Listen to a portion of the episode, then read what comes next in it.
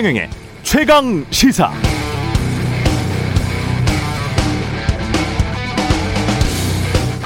네, 오십억 클럽 곽상도 박영수에 대한 검찰 수사 결과가 아직 안 나와서 전모는 파악되지 않습니다만, 대장동 의혹과 관련해서 유동규와 김만배, 남욱 등이 이천십오년 정식 공모 절차가 진행되기 전에 자기 사람 심고 성남시 산하기관에 임원이 되어서 함께 짜고 사익을 도모한 것 같다.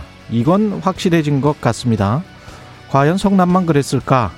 산, 논, 밭이 아파트가 되는 과정에서 인허가만 받으면 땅값이 폭등해 부동산으로 땅 짚고 헤엄치기 장사해서 집값 올리고, 운 좋게 집 하나 갖게 된 사람들은 돈 좀 벌었다고 좋아하고, 집 못 가진 사람들은 상대적 박탈감에 노동의욕 상실하고, 온 나라가 어디 부동산으로 돈 벌 곳 없나 살피게 되는 이런 구멍난 시스템을 어떻게 할 것인지, 앞으로 이런 일이 발생하지 않으리라는 보장이 있는지, 꼭 뇌물수수가 아니더라도 개발 폭리가 소수에게 돌아가고 있는 게 아닌지 국민들이 의구심을 느끼는 건 당연합니다. 지금의 무주택자들 뿐만 아니라 내 자식들, 미래 세대들은 과연 지금 이 가격에 내 집 마련 꿈이라도 꿀 수 있을 것인가? 불가능한 미래입니다. 대선 앞두고 대장동 의혹 밝히는 것도 중요하죠. 그러나 어떻게 하면 집값 잡을 수 있을지, 그 대안에도 좀 집중해 줬으면 좋겠습니다. 네, 안녕하십니까. 십일월 오일 세상에 이익이 되는 방송 최경영의 최강시사 출발합니다. 저는 케이비에스 최경영 기자고요. 최경영의 최강시사 유튜브에 검색하시면 실시간 방송 보실 수 있습니다. 문자 참여는 짧은 문자 오십원, 기본자 백원이 드는 샵 구칠삼공, 무료인 콩어플 또는 유튜브에 의견 보내주시기 바랍니다.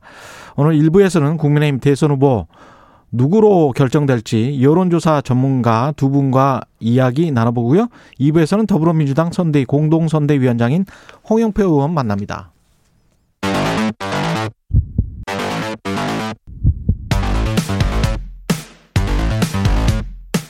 오늘 아침 가장 뜨거운 뉴스 뉴스 언박싱.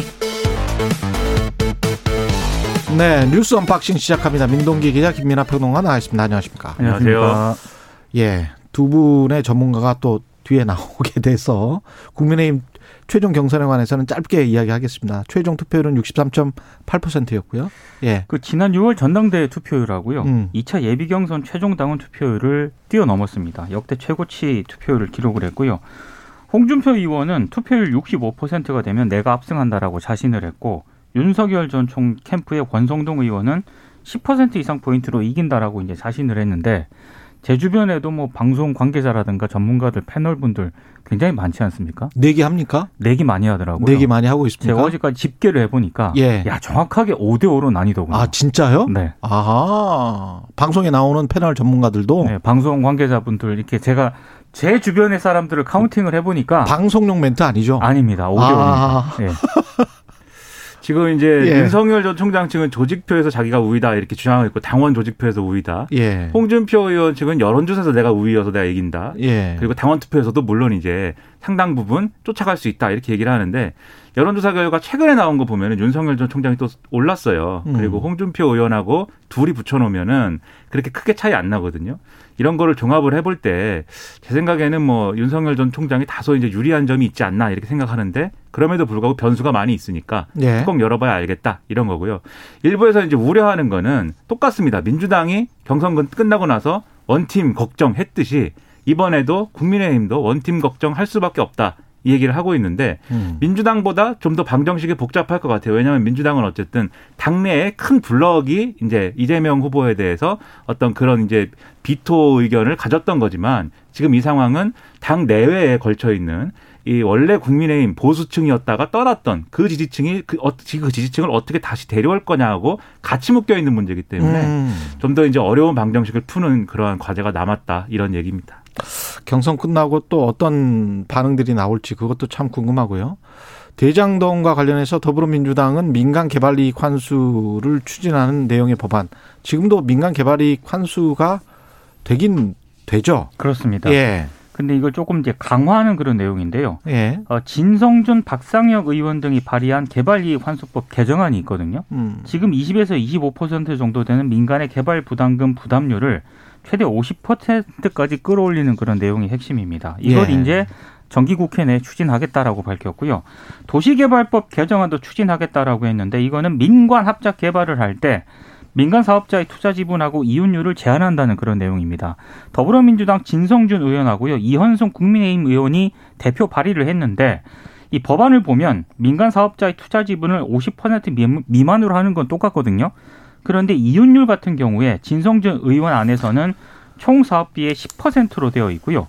이현승 국민의힘 의원 안에서는 육 퍼센트로 되어 있습니다. 예. 그리고 주택법 개정안 같은 경우에는 분양가 상한제를 적용하는 게 핵심인데 일단 국토부는 공공의 출자 비율이 오십 퍼센트를 초과를 해서 토지 강제 수용이 가능한 민관 공동 도시개발 사업에서는 이 분양가 상한제를 적용하는 그런 내용을 담았습니다.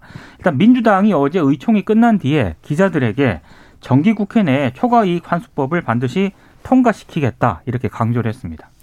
그러니까 이게 기본적으로 이제 지난번에 대장동 사태 관련돼서 대장동 개발의혹 관련돼서 진성준 의원이 아, 이전 정권에서 이제 취해졌던 여러 가지 이제 제도적 변화나 이런 것들이 이 대장동 개발 세력의 어떤 빈틈을 만들어줬고 더 키워졌다 이렇게 지적한 바들이 있었기 때문에 그 점에서 이제 빈틈을 좀 제도적으로 메우는 그런 이제 조치를 취하겠다라고 이제 하는 그런 법안 내용이고요. 그리고 민주당이 추진하는 법안도 있지만 정부가 지금 내놓은 그런 법안도 있습니다. 그래서 국토교통부가 이제 내놓은 법안도 이제 비슷합니다. 근데 도시개발 사업에 한해서 이제 공공성 강화 방안이 필요하다라는 건데 즉 지금 이제 공공이 강제 수용해가지고 어, 이 개발하는 그런 방식 중에 도시개발 이 부분에 있어서의 빈구멍이 있었기 때문에 이걸 메우겠다라는 취지거든요. 그래서 대체적으로 이제 유사해요.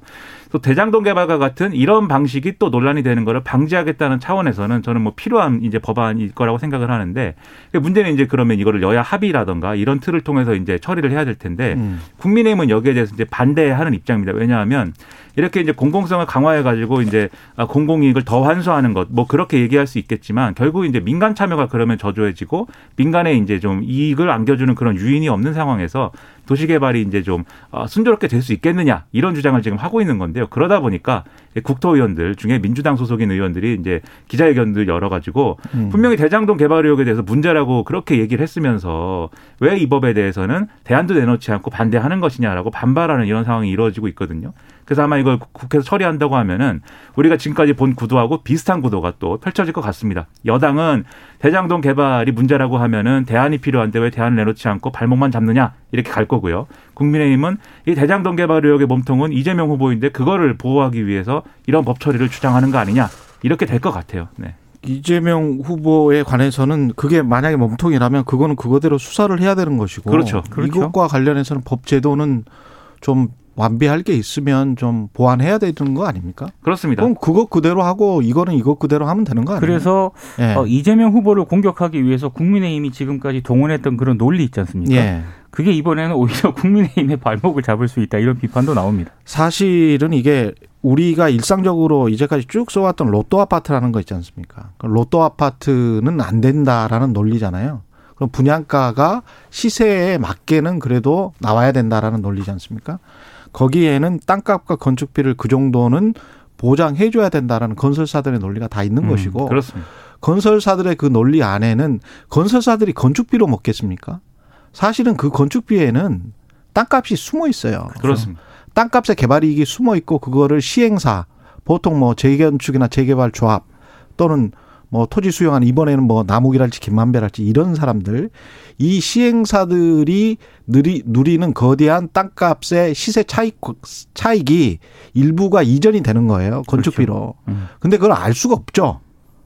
다 섞어놔 버리니까. 음. 그렇죠. 예. 그러니까 이게 다시 분양 원가, 건축비 네. 공개 이런 거랑 수십 년 동안 지금 논의된 거 아닙니까?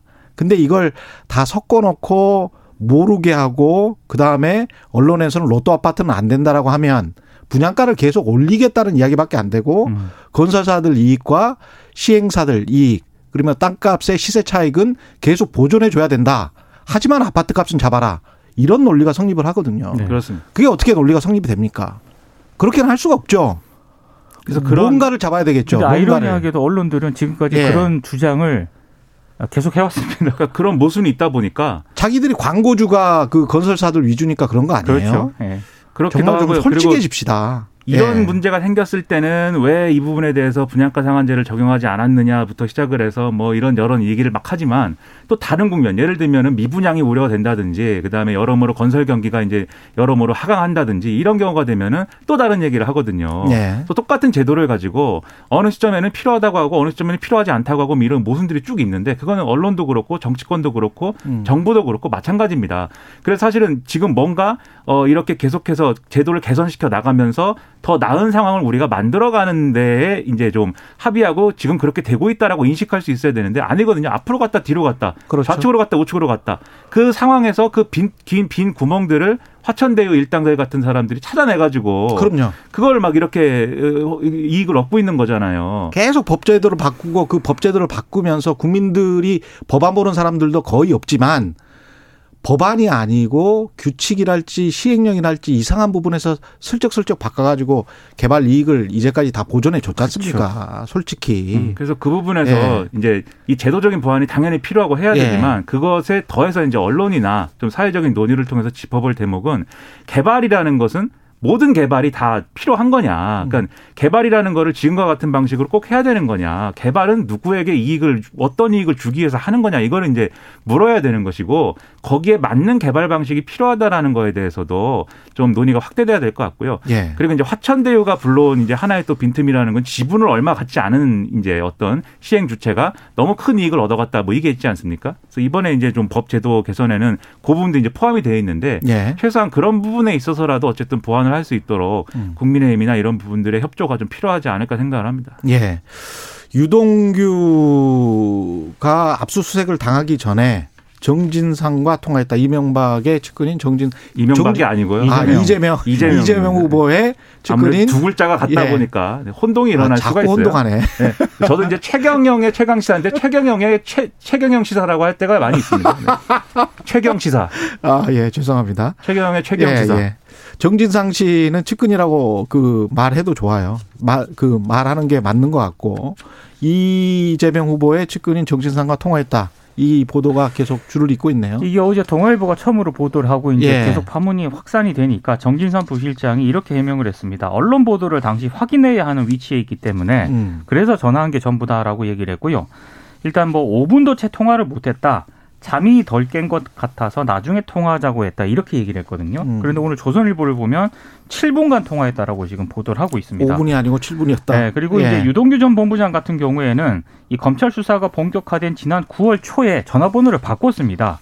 그때 바꾼 다음에 정진상 부실장에게 전화를 걸었다라고 하는데요. 음. 주로 이제 통화 내용은 자신을 믿어달라 이렇게 억울함을 호소했다라고 하고요. 어, 정진상 부실장이 어제 이제 동아일보 보도 이후에 한 여섯 시간 만에 입장문을 내놨거든요. 당시 녹취록이 언론에 대대적으로 보도가 되는 그런 상황에서 평소 알고 있던 유동규 전 본부장의 모습과 너무 달라서 네. 직접 확인이 필요하다고 판단해 통화했다라고 밝혔고요. 통화에서 본인은 유동규 전 본부장에게 잘못이 있다면 감추지 말 것, 그리고 충실히 수사에 임할 것을 당부했다고 밝혔습니다.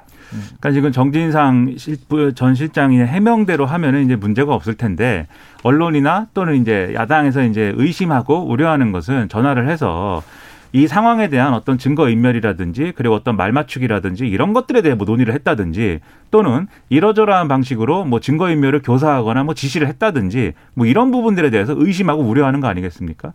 그런 부분이 있다라고 한다면 그런 것들도 검찰 수사의 어떤 대상이 될 수 있는 상황이면 이제 부인할 수 없을 것 같고요. 그리고 이제 이거 외에도 사실은 정진상 전 부실장이 정진상 전 실장이 지금 받고 있는 의혹이 예. 이 전 성남도시개발공사 그 사장이 물러나는 과정에 대한 이제 여러 가지 의혹들도 같이 받고 있는 거잖아요. 그래서 이런 점들을 종합을 하면 정진상 전 실장도 검찰 수사의 대상이 되는 상황을 어, 피할 수 없을 수 있다. 이런 전망들이 그래서 언론에서 많이 제기가 되고 있습니다. 예.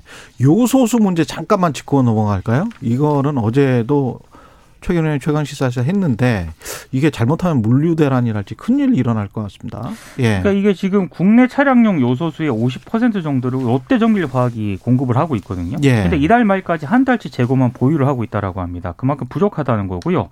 가장 큰 문제는 국내 생산량 대부분이 중국에서 수입한 요소로 만들어진다는 점인데, 중국이 이걸 사실상 수출을 지금 막아버린 그런 상태이기 때문에 정부로서도 대책 마련하기가 굉장히 쉽지 않다는 거고요. 그러다 보니까 특히 이제 현장 화물이라든가 중장비 기사들이 있지 않습니까? 이분들이 요소수를 굉장히 많이 쓰는데, 원래는 한, 한 통, 이게 십 리터 정도 되는 게 육천 원에서 만 원 정도 했거든요.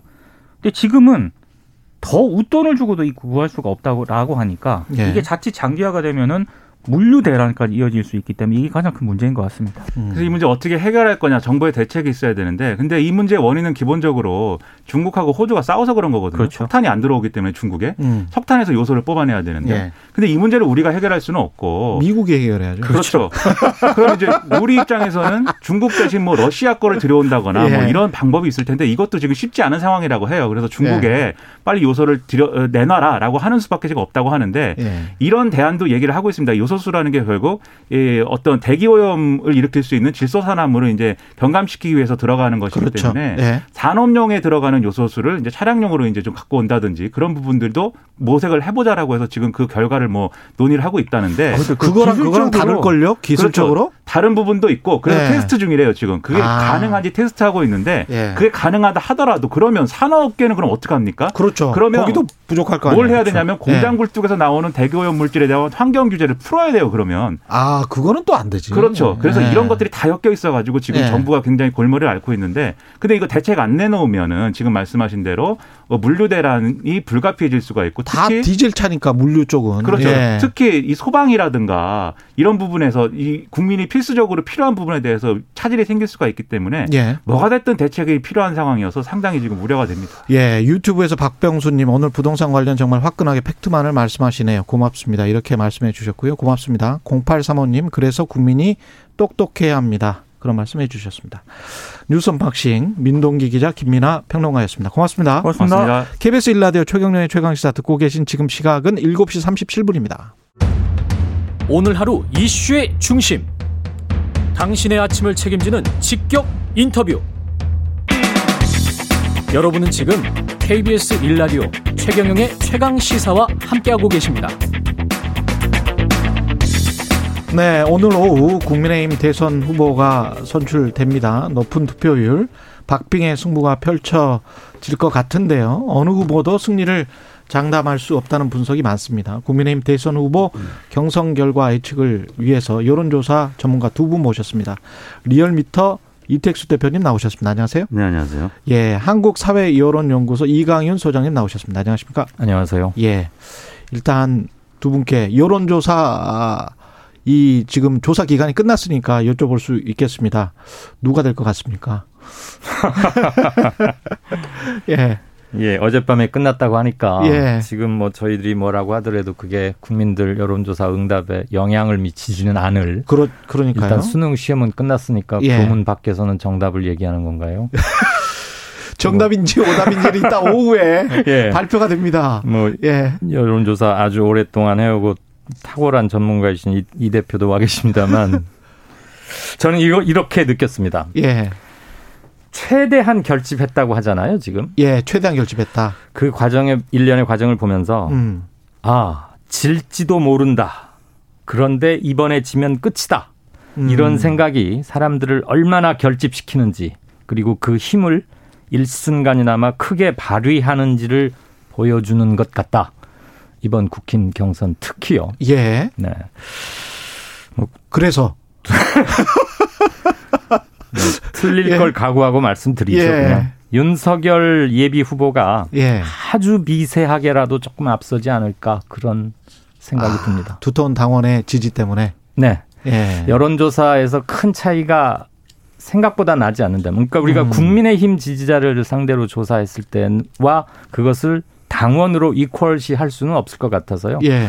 여론조사에서 차이는 의외로 그렇게 크지는 않을 것 같고 아. 다만 당원 투표는 아직도 그 수직 계열화된 뭐 이런 게 조금 작용을 하지 않습니까? 조직의 힘. 네, 의원, 예. 뭐 당협위원장, 뭐 그 밑에 시의원, 구의원 무슨 동책 뭐 이렇게 예. 이어지는 물론 지금 신규로 대거 유입된 권리당원 책임당원들은 그런 투표 상황과는 굉장히 다를 거지만 음. 그래도 전통적으로 있어 왔던 당원들. 아무튼 이번에 투표율이 기록적으로 높았는데 음. 어느 쪽에서 많이 투표했느냐. 거기서도 세대 간 표대결 양상은 확연히 드러날 것 같고요. 음. 모든 걸 따졌을 때 그냥 틀릴 거 각오하고 말씀드릴게요. 윤, 윤석열. 네. 네, 이택수 대표는 그러면.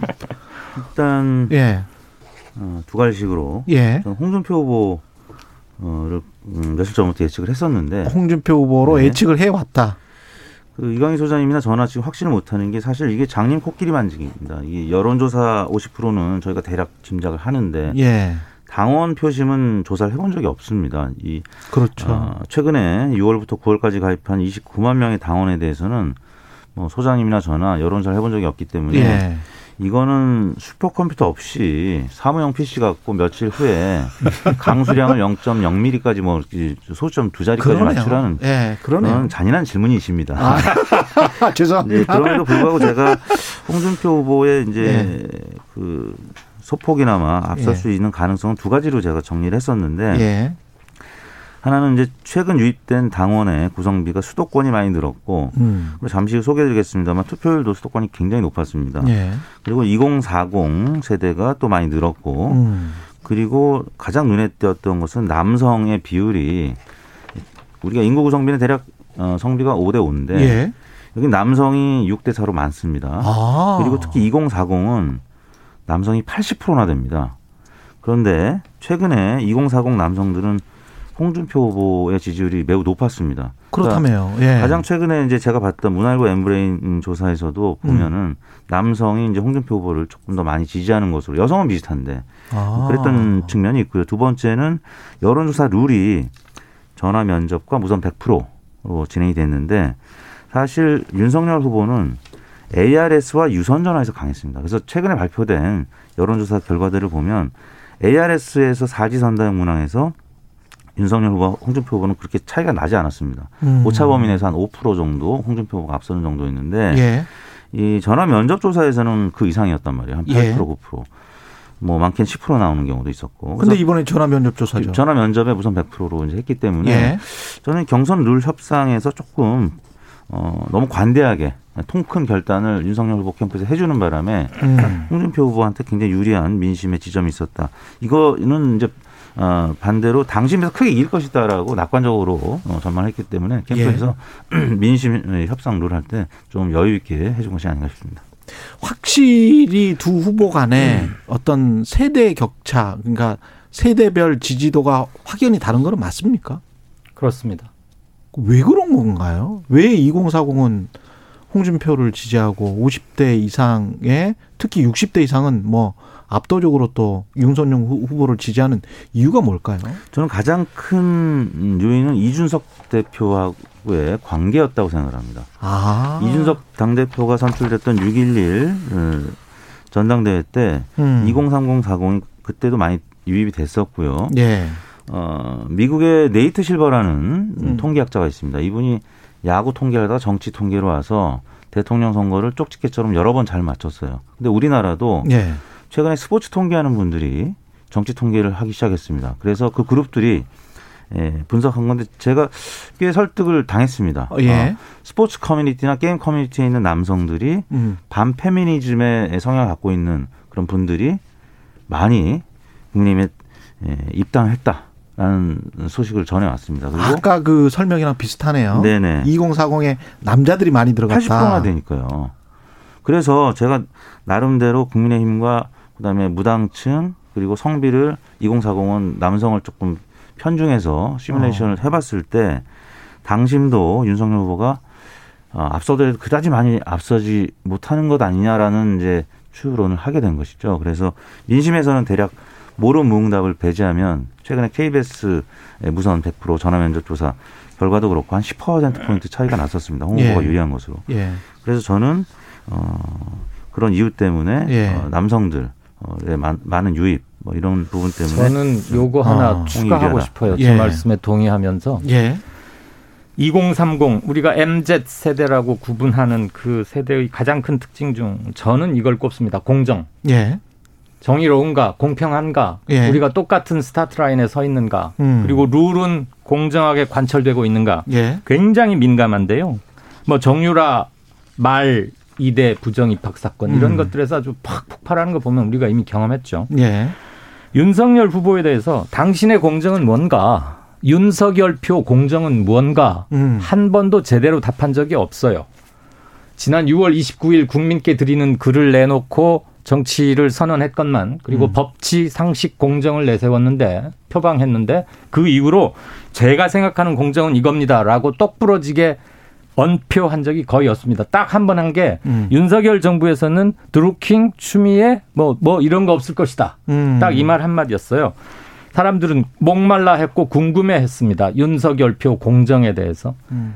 특별한 언표 없었던 점이 좀 많이 마이너스로 작용했던 것 같고요. 그러니까 예. 흡인하는 데는 실패했다, 지난 넉 달간. 물론 홍준표 예비후보가 그거에 비해서 공정을 그럼 똑부러지게 각인되도록 뭘 했냐, 그건 아니지만 공정에 대한 기대를 윤석열 예비후보는 정계 데뷔 전부터 굉장히 많이 받고 있었다. 그게 트레이드 마크였죠. 네. 예. 그래서 그거에 대해서 구체적으로 답을 내놔야 할 의무감이 더 컸는데 실망이 좀 컸다, 이런 점을 하나 더 얹고 싶습니다. 지금 여, 어제 나온 여론조사 보면 후보 적합도에서 홍준표 의원과 윤석열 전 검찰총장이 동률을 잃었다. 이거는 기존에 뭐 한 일주일 전에 여론조사랄지 이런 것들과는 크게 다른 것 같은데요. 어 그래서 어제 꽤 많이 이 여론조사 관련해서 예. 전화를 많이 받았고요. 저도 예. 이 결과를 보고 살짝 흔들렸습니다. 아. 홍준표 후보로 예측을 몇 군데 했는데. 예.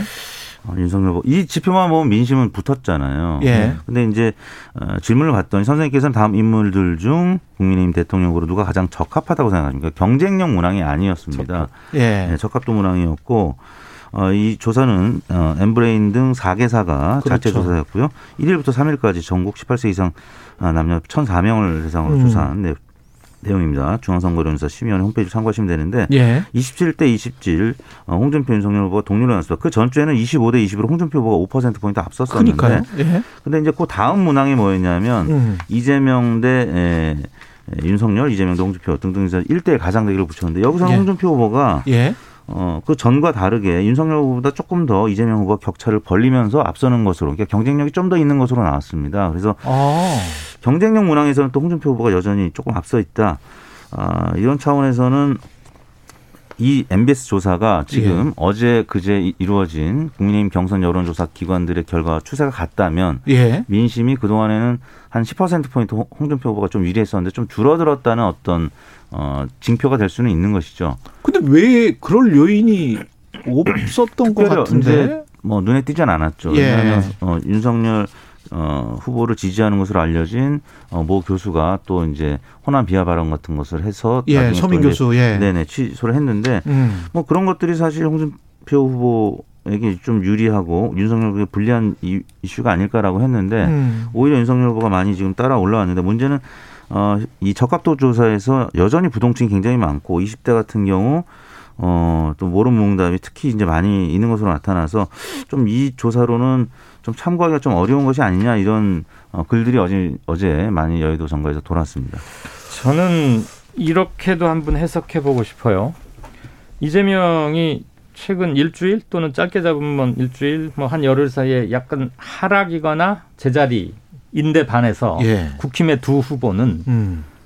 소폭 올랐죠. 예. 그리고 조금 전에 언급된 그 엠브레인 등 사사의 엠비에스 지표조사에서도 보면 윤, 홍 두 후보가 모두 이재명 후보를 이기는 걸로 나오는데 음. 일단은 국힘 스포, 국힘이 경선 막바지로 오면서 최대로 결집했고 언론 음. 노출도도 높았고 관심도 많이 끌었다. 예. 그러니까 상대적으로 관심을 좀 더 받았다. 음. 스포트라이트를 좀 받았다.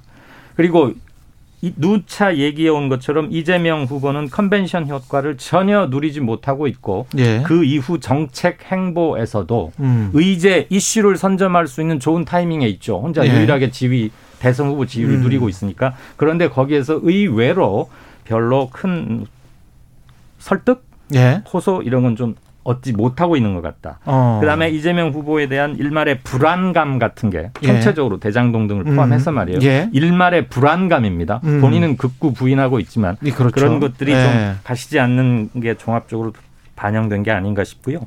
한 가지 제가 이번 국힘 경선을 보면서 참 인상 깊게 느꼈던 게 신보수가 당당하게 등장하고 있는 신호탄이 아닌가. 전입신고다. 아, 예. 보수. 우리 주변에 많이 계셨던 보수들이 당당하게 나 이 동네로 이사 왔다. 아. 떡도 돌릴 만큼의 전입신고를 한 거다. 뭐냐면 국힘이 이준석 예. 젊은 당대표가 될 때가 불과 넉 달이 채 안 됐습니다. 예. 그때 투표인단이 한 삼십만 명, 이십구만 명 이 정도로 추산이 돼요. 예. 그 뒤로 요번에 투표 참가자 총 투표인단 오십칠만 명입니다. 그럼 약 이십칠만 명, 많이는 많이 잡으면 이십칠만 명, 음. 적게는 이준석 당대표 취임, 취임 이후로 순수하게 늘어난 당원만 약 이십만 명쯤 된다고 하죠. 예. 권성동 의원 그렇게 집계하던데. 자, 이십만 명 정도가 늘었다는 것도 작은 숫자는 아니지만 음. 그들의 높은 투표율 육십사 퍼센트 아닙니까? 예. 이준석 당대표가 됐을 때 넉 달 전에 그때 투표율이 사십오 퍼센트밖에 안 됐어요. 아. 그런데 분모는 예. 거의 반, 두 배가량 한 칠십, 팔십 퍼센트 이상 늘었습니다. 그런데 당원 투표율도 또 취소됐어요. 그런데 투표율은 예. 오히려 육십사 퍼센트로 당시 투표율 사십오 퍼센트였어요. 음. 약 이십 퍼센트 포인트가 투표율이 올랐습니다. 이건 굉장히 드라마틱한 거고요. 예. 이번 국힘 당... 그 대선 경선 전에 경선 전이 일과성 하나의 뭐 이런 기록적인 투표를 냈다는 게 아니고 네. 보수들이 당당하게 발언하기 시작했다. 예. 그리고 시간이 예. 시간이 좀 부족해서 이택수 대표님 네. 지금 민주당과 국민의힘 지지율은 십 퍼센트 포인트 이상 많이 격차가 벌어지는 그런 지지율 차이가 많이 네. 나오고 있잖아요. 여론조사가. 네. 그런데 이재명과 윤석열, 이재명과 홍준표 이런 경우는 또 그 정도는 차이는 안 난단 말이죠. 네. 오차범위 내거나 일, 이를 다투고 있다 이런 이건 네. 왜 그런 건가요? 어 이제 후보가 한 명으로 압축이 돼야 예. 이제 국민의힘 지지층 같은 경우는 어 한쪽으로 이제 쏠림 현상이 나타날 아. 것 같은데요. 예. 어 아직은 이제 워낙 치열하게 경쟁 중이다 보니까 음. 그리고 아까 이제 살짝 언급을 하셨는데. 국민의힘 지지층은 지금 여론사에 응답할 준비가 되어 있습니다. 그래서 전화 오면 바로 받습니다. 평상시에 여론사 국민의힘 응답률이, 지지층은 예, 여론사 응답률이 뭐 그다지 높지 않은데 예. 국민의힘 지금 당원이 오십칠만이면은요 예. 전체 유권자의 일 퍼센트가 넘습니다. 어마어마한 음. 숫자가 지금 당원으로 지금 가입이 돼서 그러네요. 또 실제 투표율도 육십삼 점 팔구 퍼센트 삼십만이 넘게 예. 뭐 일 퍼센트에 가깝게 지금 투표를 했고요. 음. 어, 그렇기 때문에 이분들이 전화 오기만 기다리고 있어서 지금 최근에 여론조사를 보면 국민의힘 지지율이 사십 퍼센트 후반까지 지금 올라가는 분위기예요. 그러니까 음. 원래 이제 경선 기간 동안에 이런 현상이 나타나는데 민주당은 지난번 경선, 그러니까 시월 십일 삼 차 선거인단 선거할 때 이 정도는 아니었어요. 그리고 지지율도 삼십이 퍼센트에서 횡보했고, 그, 그나, 그때 이제 명락대전이 워낙 치열했기 때문에 근데 지금 이쪽도 치열하긴 한데 음. 누가 될지 모르기 때문에 그때는 이제 이재명 후보가 좀 어느 정도 당선이 유력했잖아요. 예. 근데 이쪽은 누가 될지 모르기 때문에 그냥 총력 투표 이 준비가 돼 있는 겁니다. 그래서 지지율이 굉장히 많이 오르고 있습니다. 그렇군요. 그 예. 이런 점도 주목해봐야 될 것 같아요. 예, 마지막으로 지금 네, 예, 마지막으로 대, 말씀하셔야 돼요. 네, 예. 대통령 국정평가에 대한 긍정평가가 매우 계속 빠지고 있고요. 아. 부정평가 계속 늘고 있습니다. 예. 그다음에 정권 교체다 내년 선거는 예. 이렇게 보는 분들 역시 늘고 있고 음. 민주당 지지율이 빠지고 있는 것 이건 다 동전에 앞뒤고 한 고리입니다. 예. 그리고 저희 한국사회 여론연구소 조사를 쭉 해보면. 최소한 육 주째 자신의 정치적 성향이 보수적이다라고 밝힌 보수 응답자의 비율이 조사를 지금 팔 개월, 구 개월째 해오고 있는데요. 예. 가장 최고치를 달리고 있어요. 알겠습니다. 그만큼 보수들은 할 말이 많고 발언하고 예. 싶고 예. 아까 전화를 기다리는 사람이 많다고 그랬는데 확실합니다. 이택수 대표 한국사회 여론연구소 이강윤 소장이었습니다.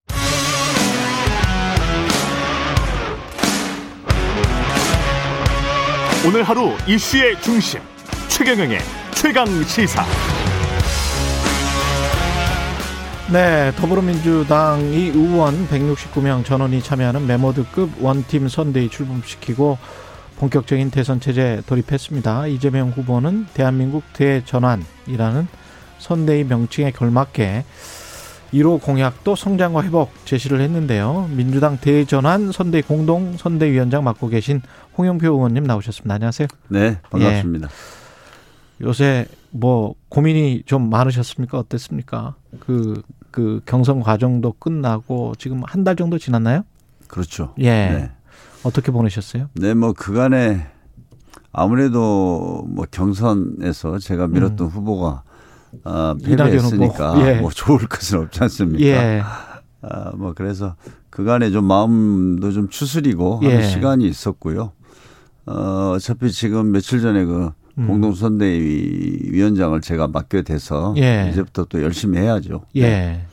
그게 근데 그 어떤 후보를 이렇게 막 그, 아, 이 후보가 꼭 대통령 되는 게 나라를 위해서 좋겠다 이런 생각을 하다가 이제 같은 당 내지만 다른 후보가 됐어요. 그러면 네.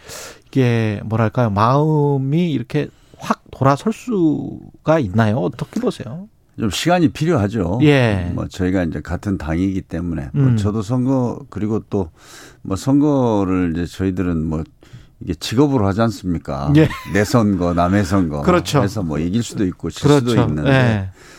어, 이렇게 또 대선거 같은 중요한 뭐 선거, 경선은 뭐 자기 선거 사실 이상이죠. 그렇죠. 어, 저도 뭐 그렇게 이제 막바지에 많이 뛰었고 음. 또 뭐 결과가 이제 좀 아쉬운 그런 차이로 음. 어, 이제 패배하다 보니까 뭐 저나 이렇게 뭐 국회의원들 아니면 어, 핵심적인 그런 사람들은 그렇다 치더라도 예.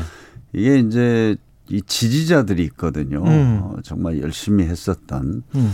어, 그분들의 어떤 이런 실망감, 좌절감 음. 이런 것들을 달래는 것도 굉장히 중요한 일입니다. 그래서 음. 어, 이제 지금도 어, 이런 적극적으로 이낙연 후보를 지지했었던 많은 뭐 우리 당원들 지지자들이 아직도 마음을 좀 이렇게 에, 이렇게 정리하지 못한 것 같아요. 예. 뭐 사실 저희들의 이제 에, 선대위의 음. 과제죠. 그럼 선대위가 있고. 어떻게 해야 될까요? 그런 지지자들에 관해서는 어떻게든 이제 원팀을 만들어야 되는 게 또 네. 민주당의 과제 아니겠습니까? 뭐 하나는 이제 뭐 후보도 많은 노력을 해줄 걸로 생각하고 있고요. 예. 어, 그 다음에는 또 정책 같은 것을 통해서 서로 음. 이렇게 하나로 되는 뭐 이런 과정들이 또 있을 것 같고 또 하나는 이제 오늘 뭐 국민의힘에서 음. 어, 그 후보 선출을 하지 않습니까? 대선 후보가 나오죠. 후보가 이제 나오게 되면 예. 또 이제 우리 지지자들이 음. 어, 절대로 어, 마음에 우리 뭐 우리 후보에 대한 그런 서운한 감정이 있다 하더라도 저런 사람이 대한민국을 끌어가서는 되지 않지 않느냐. 예. 민주정부 사기를 열어야 된다. 예. 이렇게 해서 저는 마음을 모아줄 거다 이렇게 생각합니다. 민주당 입장에서는 저런 사람이 되면은 안 된다. 최소한 그래도 이재명 후보가 돼야 된다. 이렇게 민주당 후 민주당 지지자들이 마음을 먹기 위해서는 원팀으로 되기 위해서는 홍준표 후보가 낫습니까? 윤석열 후보가 낫습니까? 아니 제가 뭐 예. 단정적으로 또 남이당 후보를 예. 제가 뭐 고르는 것도 아니고 예. 어, 그렇지만 뭐 저는 아마 그 우리 당원들이나 지지자들의 그런 판단이 있습니다. 아. 내가 뭐 누구다 이렇게 이야기하기는 그렇지만 이미 공유된 음, 판단은 있다. 네네. 네. 그래서 저는 저 후보는 절대 안 된다는 판단이 있다. 네네네. 그래서. 어, 그런 것들이 이제 복합적으로 작용하면서 음. 저희가 극복해 나가야 된다고 생각합니다. 그 선대위 첫 회의에서 서른 의원이 지금 나와 있는 음. 대통령 후보들 보면 큰 차이가 있는 것 같지 않다 이런 이야기를 했는데 음. 이게 뭐랄까요? 통상적인 말로 그냥 듣기에는 굉장히 좀 냉소적으로 어떻게 보면 들리기도 하고 이거 어떻게 들어야 됩니까? 저는 저 그 자리에 같이 있었지 않습니까? 예, 예, 예. 어, 근데 이제 앞부분에 예. 이게 선대위 첫 번째 회의니까 예. 내가 좀 원론적인 이야기를 하겠다. 예. 뭐 그런 차원에서 국민들 입장에서 봐서는 누가 마음에 들겠느냐. 음. 뭐 그런 그런 비호감도가 지금 높은 것들 이야기를 하고 그렇죠. 있는 거군요. 그걸 예. 말씀을 하신 거고, 뭐 예. 우리 후보를 직접적으로 겨냥해서 한 이야기는 아니었습니다. 그냥 일반론을 이야기한 거고. 후보에 대한 디스는 네, 아니었다. 그렇죠. 예. 그래서 이제 뭐 그날 우리 선대위원장이 지금 열두 명인데 예. 다들 이제 앞으로 경선도 끝났고 이제 음. 본격적인 어, 대선이 시작이 됐는데 이제 우리가 여러 가지 전략이라든지 정책이라든지 이런 것들을 우리가 그간에 좀 약간 어, 좀 멀리 좀 멀어져 있던 어떤 중도층이라든가 음. 이런 사 이런 국민들까지도 어, 우리가 이제 함께 할 수 있도록 노력하는 예. 어, 그런 것들을 이제 시작해야 된다. 그런 이야기가 더 많이 있었죠. 예. 이 재난지원금 같은 경우는 이제 후보가 음. 이 전국민 재난지원금을 음. 추진해야 된다. 다시 이런 이야기를 하고 있는 건데 이게 정부하고도 약간 엇박자인 것 같고 당과는 어떻게 생각하세요? 당과는? 아, 지금 재난지원금은 사실 우리 당에서 정말 지금 우리가 사 차 재난지원금을 지급했습니까? 네. 오 차까지 아, 갔을 거예요. 예. 뒤로 올수록 많은 예. 논란이 있었습니다. 예. 그러니까 이번에 코로나 팬데믹으로 정말 피해를 본 자영업이나 그분들을 좀 무너지지 않게 지원해야 된다는 것하고 예. 또 그것도 중요하지만 전체적으로 경기를 활성화시키는데 음. 도움이 되는 뭐 이 두 가지를 놓고 이제 많은 논란이 있었거든요. 음. 어, 그런데 지금 저는 재난지원금에 대해서는 여전히 에, 지금 우리 코로나 위기 상황이 지금 지속되고 있습니다. 뭐 엊그저께도 미국을 보니까 예. 미국의 버지니아 주지사 선거에서 민주당이 패배했거든요. 예, 맞습니다. 그러니까 바이든 예. 대통령이 십 퍼센트 이겼고 뭐 이랬던 데서 음. 지금 이제 미국이 예, 그거 굉장히 민주당으로서는 충격을 받았어요. 네, 충격 분석을 해보니까 예. 결국은 이 코로나 때문에 예. 예, 그것이 아직도 지속되고 바이든이 되면 백신이 좀 어, 접종이 끝나고 정상으로 돌아갈 줄 알았는데 지금도 이 상황이 되는 음. 것에서 오는 어떤 불안감, 불만, 절망감 이런 것들이 이제 작용했다는 분석이 있는데 예. 저희들이 사실 지금도 이제 위드 코로나를 우리가 이제 막 시작했습니다만 자영업자뿐만 아니라 많은 분, 국민들이 지금도 힘들어하고 있습니다. 음. 어, 그래서 저는 이것은 앞으로 좀 더 우리 당과 정부와 또 후보와 뭐 논의를 해서 좀 결론을 내릴 문제이고 음. 그 문제에 대해서는 이재명 후보도 열린 자세로 아마 음. 어, 그런 논의를 기다릴 거라고 생각을 합니다. 다시 한번 논의를 해보자. 이거는 분위기가 형성이 돼 있네요. 그렇죠. 예. 뭐 후보도 그렇게 얘기를 했습니다. 예. 그래서 네. 대장동 방지법을 지금 민주당이 추진을 하고 있는데 네. 관련해서 야당 국민의힘은 이게 일종의 물타기 아니냐 뭐 이렇게 생각을 하고 있는 것 같아요. 이게 꼭 필요하다고 보십니까?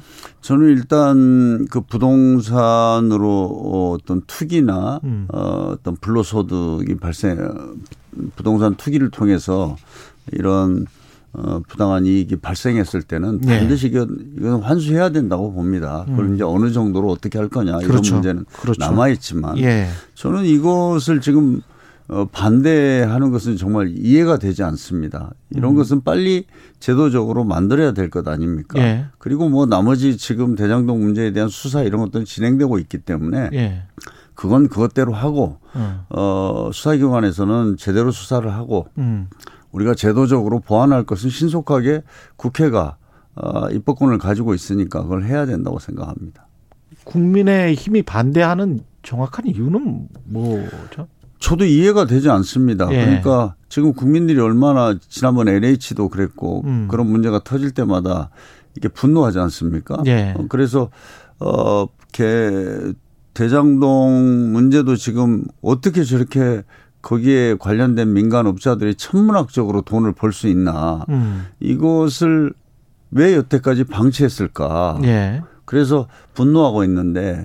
그런 제도적인 허점이라든가 문제점이 있다면 저도 저희들이 입법을 통해서 신속하게 음. 저희들은 해야 되, 되는 것이 우리 국회의 책무다 이렇게 생각합니다. 네. 그래서 저는 국민의힘에서 이야기하는 논리를 이해할 수 없어요. 네. 음.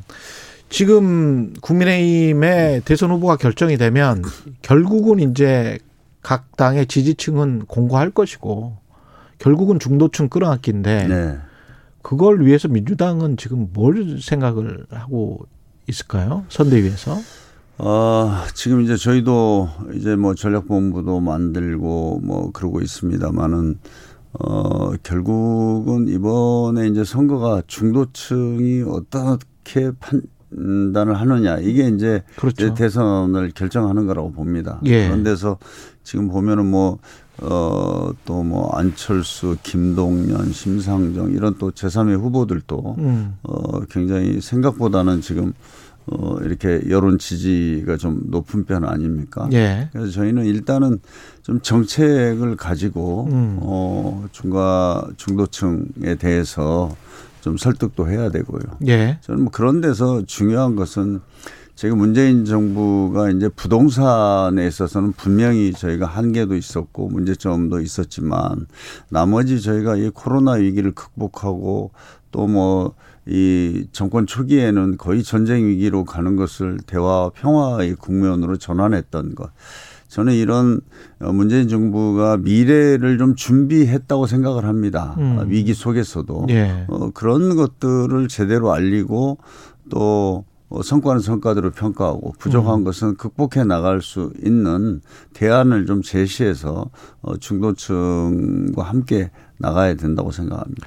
국민의힘 쪽에서는 이제 안철수 국민의당 대표가 대선 후보 확정되면서 그쪽과 손을 잡아야 된다는 목소리는 큰 것 같고요.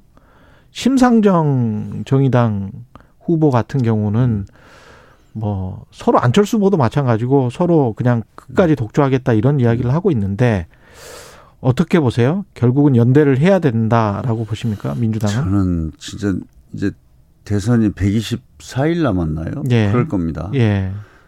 앞으로 정말 어떤 정치 드라마가 생길지 음. 저도 궁금합니다. 그래서 어. 어, 충분하게 뭐 그런 다른 세력, 다른 정당들과 뭐 연대하는 것 이런 음. 것은 이번에는 다른 어느 대선보다도 좀 가능성이 높다. 이렇게도 좀 저는 보입니다. 예. 그러나 지금 이게 어디로 흘러갈지는 아직은 뭐 예측하기가 쉽지는 않습니다. 뭐 일 퍼센트대 지지율을 보이고 있습니다만 김동연 후보도 지금 그 확실히 나오겠다고 하는 거거든요.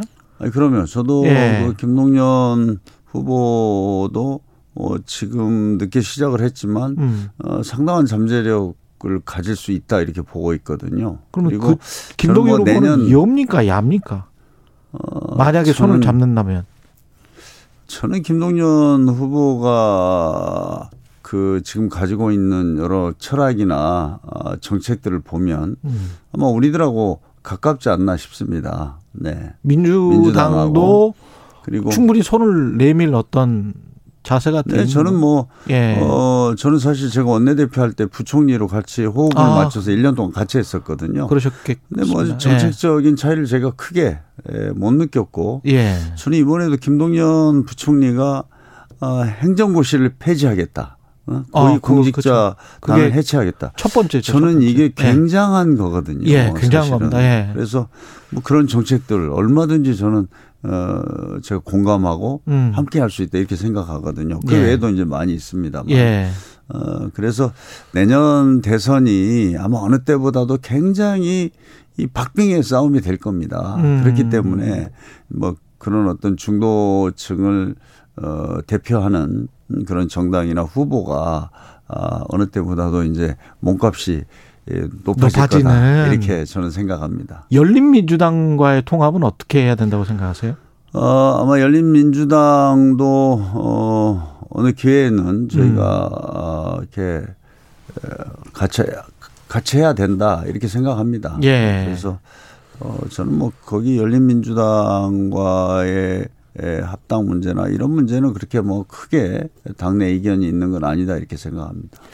그 이런 질문을 드려보고 싶어요. 윤석열 후보 또는 홍준표 후보 각각을 좀 평가를 해 주시고 누가 될지 모르니까 음.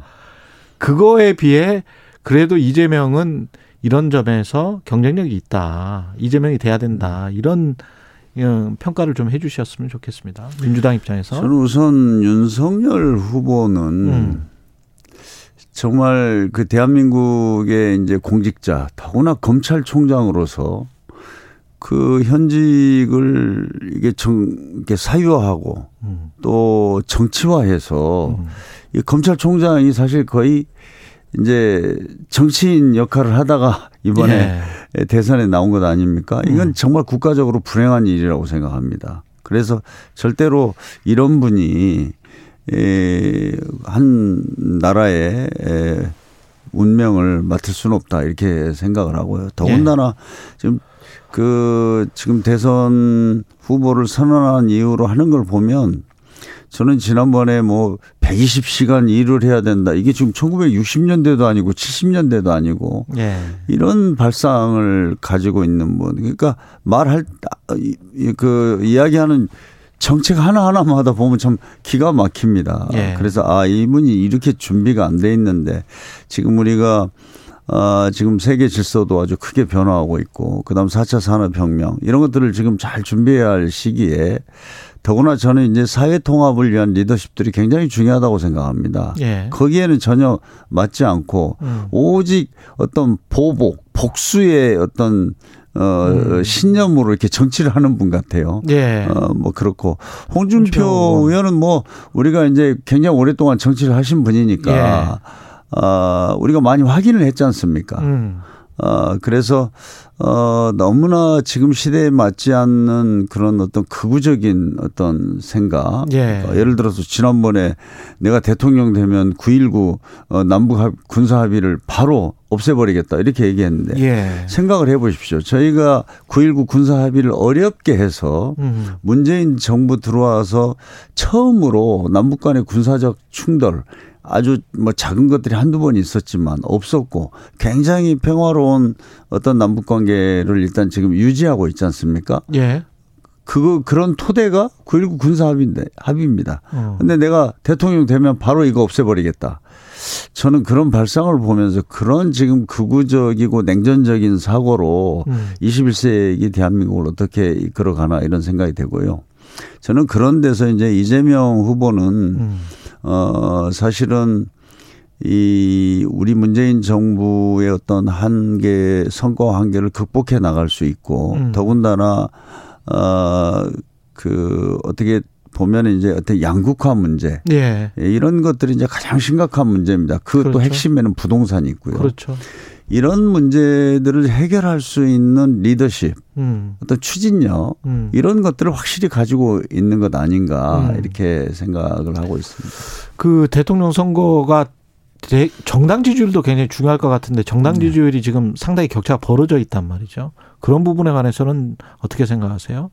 그래서 저희도 걱정입니다. 예. 그러니까 어, 저는. 가장 기본적인 것은 부동산하고 음. 이 지금 코로나 국면이 사실 우리가 작년 일월에 이 코로나 터졌을 때는 아, 길면은 두세 달 가면 끝나지 않을까, 않을까 하는 생각들을 우리 국민들이 다 했지 않습니까? 예. 그게 지금 이게 거의 이 년을 가니까 정말 많은 분들이 지칠 대로 지치고 너무 음. 힘든 상황이 이 지속되고 있는 것이 좀 근본 원인이라고 생각을 합니다. 그래서 예. 이제부터 위드 코로나를 통해서 음. 저희가 일상을 되찾고 이렇게 음. 정상화돼가고 또 경기도 활성화 된다면 음. 어, 좀 다른 평가를 받을 수 있을 거라고 보고요. 지금 사실 우리나라의 나머지 경제 지표는 정말 세계 거의 가장 좋지 않습니까? 세계에서. 예. 그래서. 어, 그러나 지금 그런 어떤 상황적인 뭐 이런 것들이 음. 하여튼 저희들을 좀 더 질책하게 되는 것 아닌가 싶습니다. 알겠습니다. 아, 아까 저희가 열린민주당과의 어떤 통합 여쭤봤었는데 그거 답변을 못 들은 것 같아서. 아니요. 열린우리당과의 예. 통합은 저희들이 예. 기본적으로 함께 해야 된다는 음. 그런 입장을 가지고 있고 예. 뭐 그거는 아마 뭐 당 차원에서 어, 검토하고 예. 뭐 이렇게 적극적으로 추진하지 않을까 이렇게 생각이 됩니다. 알겠습니다. 말씀 감사하고요. 더불어민주당 홍영표 공동선대위원장이었습니다. 고맙습니다. 네, 감사합니다. 공정, 공익, 그리고 균형. 한 발짝 더 들어간다. 세상에 이익이 되는 방송. 최경영의 최강 시사.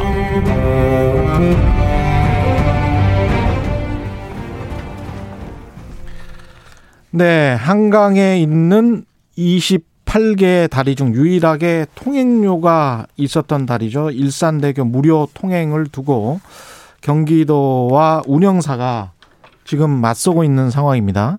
일산대교가 공공재로서 역할을 할 수 있도록 항구적 무료화에 최선을 다할 것이라고 밝힌 정하영 김포시장 연결돼 있는데요. 네, 여보세요? 예, 여보세요. 예, 김포시장 정하영입니다. 예, 일산대교 통행료 무료화 법원이 근데 제동을 걸었습니다. 예, 그렇습니다. 예, 이게 어떻게 되는 건가요? 그러면 이제 다시 통행료를 내게 되는 건가요? 아, 그렇지 않습니다. 아, 뭐 행정처분의 뭐 특성상 뭐 집행정지 가처분 신청이 인용되는 사례가 뭐 일반적입니다. 아, 그렇지만 법원의 판결에 의해서도 경기도가 통행료 무료화를 지속될 수 있도록 지난 삼 일자로 통행료 징수금지 처분을 일산대교에 통보를 했고요. 예. 그래서 현재 통행료가 무료로 되고 있습니다. 통행료가 얼마였죠? 거기가 천, 천 어, 승용차 기준 천이백 원입니다. 다른 데보다 좀 통행료가 높았고 그 다음에 그 구간도 좀 짧았었던 걸로 제가 기억하는데요. 굉장히 짧은데 어, 통행료는 비싸다 그런 기억이 있거든요.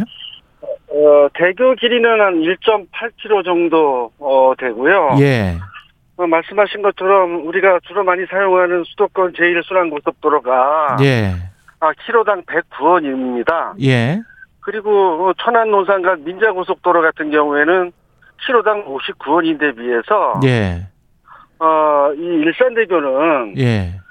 어, 시민들이 많이 사용함에도 불구하고 킬로당 육백오십이 원에 다섯 배에서 열한 배의 비싼 통행료를 내고 다니고 있죠. 맞아요. 되게 비쌌던 기억이 있는데 예, 그렇습니다. 이게 왜 처음부터 왜 그렇게 됐었던 겁니까? 아, 일산대교는 국기도로 원칙적으로 도로건설은 국가가 담당해야 되고 관리와 운영 보수를 지자체가 담당해야 되는데 예. 그 아이에프 외환 위기 때 예. 으로 되지 않고 에스오씨 사업으로 민자 사업으로 돼 버렸습니다. 아, 그러니까 민자 사업이 됐군요. 예. 이것이 고스란히 시민들의 소액료 부담으로 어, 지금 계속 진행되고 있는 것이죠. 근데 운영사 입장에서는 그 아이엠에프 때 국가가 힘들 때 우리가 그러면 건설해가지고 우리는 어, 자본주의 원칙에 따라서 수익을 내고 있는데 예, 이게 예. 지금 상황이 바뀌었다고 어, 이게 수익 내지 말란 말이냐 이렇게 지금 항변할 거 아닙니까? 아, 저희들이 통행료 무료화를 주장하는 것은 예. 단순히 아, 통행료 금지를 시켜서 어, 우리 부담을 안 하겠다고 하는 것이 아니라 예. 어, 적정 보상금을 지급을 하고 아 운영사에 적정 보상금을 지급하고 예, 이제는 시민들의 부담을 다른 대교를 이용하는 다른 국민들처럼 좀 공평하게 무료로 하겠다는 얘기를 하고 있는 것이고요. 예.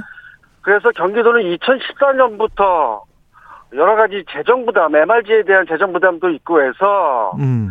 그 재정 부담 완화를 위한 사업 재구조화를 추진하자 일산대교에 요청을 했는데 예. 일산대교가 그동안 계속 비협조로 이 협의가 진행되지 못했습니다. 아. 그래서 경기도가 더 이상 일산대교에 대한 부분들을 사업자 지정 시도를 통해서 지난달 이십칠 일 무료 통행을 강행하게 된 것이죠. 아, 그러면 이렇게 선 지급하고 그 선 지급 액수는 얼마나 되는 거죠? 그것은 어, 지금 경기도와 일산대교 주식회사가 예. 이와 관련된 협의를 지금 진솔하고 적극적으로 해 나가야 되는데 예. 이 협의 자체를 일산대교 주식회사 측에서는 지금 거부를 하고 있습니다. 아. 그렇군요. 법원 그 가처분 결정이 지금 그 언제쯤 나오나요? 징수금지 처분에 대해서는?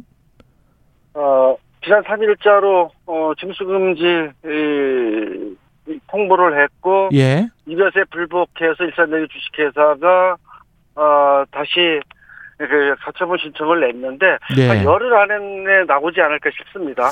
근데 시민들은 어떻게 생각을 하나요? 이게 지금 전체적으로 그러면 세금이 얼마가 그 운영사에 들어가는 것이고 그렇게 되면은 부담을 일산대교를 보통 일반적으로 통행하지 않는 다른 사람들도 세금을 어 세금으로 이걸 보전을 해주는 거잖아요. 네, 그렇습니다. 그러면 그 수익 그 대교를 왔다 갔다 하는 수익자들은 아무런 뭐 혜택만 받고 그냥 혜택만 받고 나머지 사람들도 공동으로 부담하게 되면 이건 불공평한 거 아니냐 이런 주장이 나올 수도 있을 것 같은데요. 음, 그런 주장이 일부 어, 좀 나타나고 있고요. 예. 어, 사람이 살면서 또 사회 활동을 하면서 어떤 편리한 도로, 음. 항만, 어, 에스오씨 기반 시설들은 음. 모두 세금으로 만들어졌지요. 그 세금은 내가 낸 세금 또 다른 사람이 낸 세금이 좀 있는 거고요. 예. 어, 일례로 들면 그런 거지요. 김포에 구십팔 년도에 김포 도시철도 골드라인이 개통을 했는데 예. 어, 김포 골드라인을 이용하는 사람들과 이용하지 않는 사람들이 있어요. 그렇죠. 그럼에도 불구하고 어, 김포시가 삼천억 원의 예산을 들여서 제저, 자체 사업으로 도시철도를 어, 놨거든요. 그러네요. 생각해보니까. 네. 예. 그러니까 이것이 기반시설 에스오씨 사업들은 음. 시익자 이용한다고 해서 예. 그렇게 좀 논리를 몰아가는 것은 옳지 않다 이렇게 생각합니다. 그러니까 기본적으로 처음부터 이거는 국가와 지방자치단체가 책임을 졌어야 되는 영역이었는데 예, 그렇습니다. 예, 그걸 그렇게 하지 못하다 보니까 돌려놓은 거다 이런 말씀이시네요. 그동안 그 일산대교 주식회사의 최대 백 퍼센트 어, 지주는 국민연금공단입니다. 아. 어, 이천이십 년도까지 국민연금공단에서 한 이천오백억 정도가 일산대교에 투자가 됐고요. 예. 그리고 어, 이천이십 년도까지 추산되는 그 회수된 금액은 한 이천이백억 정도가 됩니다. 예. 그러니까 투자 대비 이제 거의 회수가 됐기 때문에 음. 이 시점에서 예. 어떠한 어 달이라고 하는 음. 그런 어떤 공공재를 음. 시민의 부담이 아닌 예. 국가의 책무로 예. 또 어, 경기도와 어, 행정의 책임으로 이제는 가져와야 될 적절한 시기가 어, 됐던 됐다. 것 같고. 맞고요. 그래서 네. 경기도가 공익처분도 통행금지를 계속 음. 무료화를 위해서 조치하고 있는 것이라고 이해해 주시면 좋겠습니다. 알겠습니다. 오늘 말씀 감사하고요. 정하영 김포시장이었습니다. 고맙습니다. 예, 감사합니다. 케이비에스 일 라디오 최경영의 최강시사 이 부는 여기까지입니다.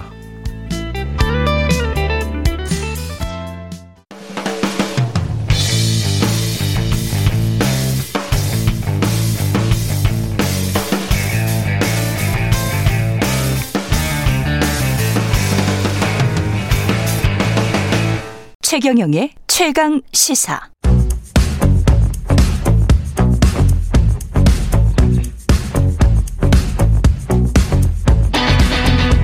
심리로 들여다보는 세상 이야기. 뉴스는 십니다. 네, 뉴스는 십니다. 정치, 경제, 사회 등 우리 사회의 다양한 이슈를 심리학적 관점에서 풀어보는 시간입니다. 최경영의 최강시사, 새 코너 뉴스는 십니다. 아주대학교 심리학과 김경일 교수님 나와 계십니다. 안녕하세요. 네, 안녕하세요. 예. 우리가 이제 일상 보도에서 많이 보잖아요. 외국을 영국이나 미국 보면 마스크를 대부분 안 쓰고 다니고 뭐 축구장, 야구장 뭐 난리지 않습니까? 네네, 뭐 정말 일상인데 네네. 그 사람들은. 우리는 근데 야외에서 등산할 때도 마스크를 꼭 쓰고 사람들 이렇게 음, 음. 지나가다가 제가 마스크를 슬쩍 내린 사람들을 이렇게 싹 보잖아요. 네. 그러면 마스크를 다시 올려요. 음, 그렇죠. 저도 마찬가지고. 네, 네, 네. 이게 왜 이렇게 다른 겁니까? 어, 뭐 일단 가장 큰 건 당연히 문화차인데요. 네. 그 불안의 종류가 우리나라가 좀 더 세분화되어 있어요. 아. 그러니까 이 그 명지병원의 김현수 선생님도 이 점을 잘 얘기를 했는데 이제 예. 정신과 전문이시거든요. 음. 참 동의를 굉장히 많이 할 수밖에 없는데 예. 어, 대부분 그런 서양의 개인주의 문화에서는 이런 코로나 팬데믹 그냥 감염의 불안이죠. 감염의 불안. 네, 이제 그게, 예. 그게 크게 백이라면 그렇죠. 우리는 삼분의 일씩 쪼개져 있는데 예. 감염의 불안 삼분의 일이 있죠. 예. 그다음에 감염을 내가 전파시킬까 봐 또 불안이 있어요. 삼분의 일이. 아, 다른 사람은 생각을 하는구나. 네. 그다음에 또 나머지 삼분의 일은 그러면 또 내가 비난받기 때문에 낙인 찍힐까 봐. 아, 네네. 나에 대한 불안이 또 있고. 네네. 예. 그래서 사회적 불안 자체의 정도도 크지만, 예. 어, 그 사회적 불안도 그래서 더 세분화가 좀 많이 돼 있어요. 그러니까 비난받을까 불안하고, 네네. 남한테 아, 남한테 감염시킬까 불안하다. 그거는 또 공동체를 생각하는 그런 그렇죠. 점인 것도 같고요. 그게 미덕이 될 때도 있고 또 위축으로 갈 수도 있는데. 그러니까요. 어쨌든 그런 사회적 불안의 크기와 사회적으로 내가 잘못할까 봐 어, 생각하는 그런 불안의 종류도 예. 굉장히 세분화되는데 그게 아마 가장 세분화되는 게 한국이 아닌가 싶어요. 그렇군요. 그러니까 네. 서양 사람들 개인주의가 아주 발달한 사람들이 동양 특히 한국이나 이런 나라 오면 약간 좀 답답하다 느끼는 게 그 코로나십구 초기 때 사실은 프랑스에 계시는 유명한 그 칼럼니스트였나요? 그분, 어, 네네. 예, 예. 감사합니다. 네, 그분도 네. 결국은 개인주의와 한국을 집단주의라고 이렇게 이야기하면서 이해할 수 없다라고 막 그랬잖아요. 음, 음, 마스크 음, 음, 음. 관련해서. 어, 한국은 게다가, 어, 심리학 연구자들이. 예. 그냥 일본과 같은 약간 단순한 집단주의도 아니고 그렇게 말씀하셨잖아요. 네, 관계가 너무너무 중요한 관계주의라고 표현할 정도로 세분화되어 있죠. 그러니까요. 네네. 그러니까 남한테 아, 그 전파시키면 안 되지라는 어떻게 보면 지극히 착한 마음이네요. 어, 그렇기 때문에 그 관계가 한꺼번에 커지면 오천만이 한 가지 세 곳 있고 거리를 나올 수도 있고 아. 예전에 근무하기도 가능한데 그 관계가 예. 그러니까 이게 우리가 한 가족이다라는 표현 예. 번역도 잘 안 되는 표현이거든요. 그러네요. 네, 그래서 그 한 가족이다라는 표현이 네, 네, 네. 오천만 명의 한 가족일 수는 없, 없는데 그렇죠. 근데 순간적으로 이렇게 가족 관계처럼 형성할 수 있는 그런 어, 어, 프레임이 만들어지면 얼마든지 그게 가능해서 그러니까 외국 연구자들은 보면 되게 신기해합니다.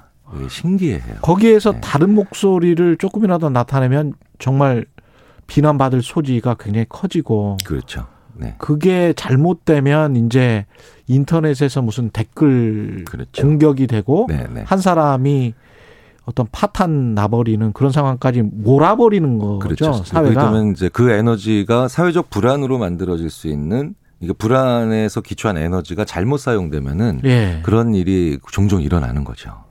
코로나십구 같은 경우도 이 팬데믹을 받아들이는 어떤 마음이랄지 이런 게 서양 사람들과 우리는 많이 다릅니까?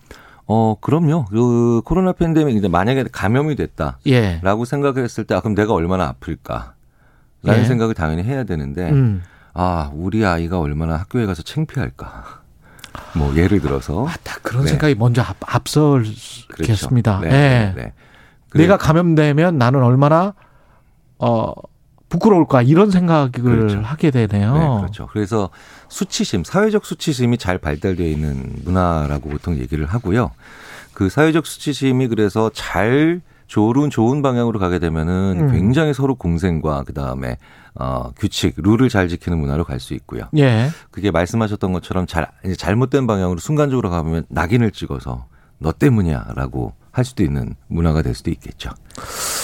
아, 참 재밌네. 잘 이거를 용광봉처럼 잘 녹여내면 엄청난 에너지가 될 수도 있겠군요. 그래서 저는 이런 심리학자를 뵌 적도 있어요. 그래서 예. 그게 너무 무서운, 예. 너무 무서운 예전에 그 강점기 때 예. 어, 일본의 학자들이 그걸 어떻게든 나쁜 그 이름을 붙여야 되는데 음. 그걸 냄비근성이라고 이름 붙였다. 아. 그래서 제가 그러면 그렇네, 진짜. 저 친구들은 냄비가, 그러니까 그렇게 한번 끌어본 적도 없는 친구들이라서, 이러면서 아. 이제 재밌는 농담을 학자들끼리 주고받죠. 그러네요. 일본 사람들은 어떻게 보면 왜 저렇게 열정이 없지 이런 생각을 음, 가끔 음. 하잖아요. 네, 네. 말씀하신 것처럼 한 번도 끌어본 적이 없는 것 같은 네. 그런 느낌? 사회가 좀 시끄럽지 않죠. 예. 시끄럽지 않은데 그 시끄럽지 않은 게 또 좋을 때가 있지만 예. 어, 문제를 인식하고 직면하는 데는 굉장히 안 좋은 측면이 되거든요. 그러면 우리가 이제 위드 코로나로 네. 단계적 일상회복을 해가는 과정에서 걱정이 많다. 케이비에스 여론조사도 그런 음, 네, 이야기 네. 있었잖아요. 그것도 저는 걱정을 해도 본인이 감염되는 건 어쩔 수가 없는 거잖아요. 사실은. 그렇죠. 네네. 본인 잘못이 아닌 경우가 대부분이지 않습니까? 그러니까 불가항력이죠. 불가항력이지 않습니까? 네. 그런데 그 근데 불가... 걱정은 엄청 하더라고요. 또. 그렇죠. 왜냐하면 그 다음에 불가항력임에도 불구하고 예. 이렇게 질문이 나가잖아요. 한국에서. 음. 너 누구 만났어? 그렇지. 그렇죠. 너 누구 만났어? 너 어디 갔어? 밤에. 네. 그러니까 너의 사회생활을 다시 한번 또. 네. 너 클럽 갔지? 뭐 이런 네, 거. 네, 네. 아. 그 사실은 본인 잘못 아닌데. 그렇죠. 그러니까 이제 그게 어 그냥 객관적으로만 봤을 때, 예. 객관적으로만 봤을 때는 그 사람의 어떤 감염의 경로를 알 수 없는 것이 어 그렇죠. 대부분이지고 그 상당수 사실이지만, 예. 그런데 전반적인 항상 너의 사회생활, 너의 관계, 너의 어떤 어, 특정한 사람들과의 행동에 대해서 그 원인이 가는데, 예. 어 그게 외국에서는 뭐 그렇게 많이 일어나는 현상은 아니죠. 그게 근데 그렇게 해서 우리가 경제활동을 다시 근데 사실은 또 속으로 보면 경제활동을 또 어지간히 또 하고 있거든요. 그렇죠. 또 그 와중에서도 예. 외국 연구자들이 그럽니다. 또 그 와중에서도 공부 그렇게 징하게 또 열심히 하는 친구들이라고 니들은 너희들은. 네. 이상해요. 네, 네. 예. 그러면 또 하고 있어요. 또 경제 성장률이나 이런 거를 보면 남에 비해서 괜찮아. 예? 근데 이제 물론 자영업이나 이런 분들 굉장히 힘드신 분들도 많은데 네네.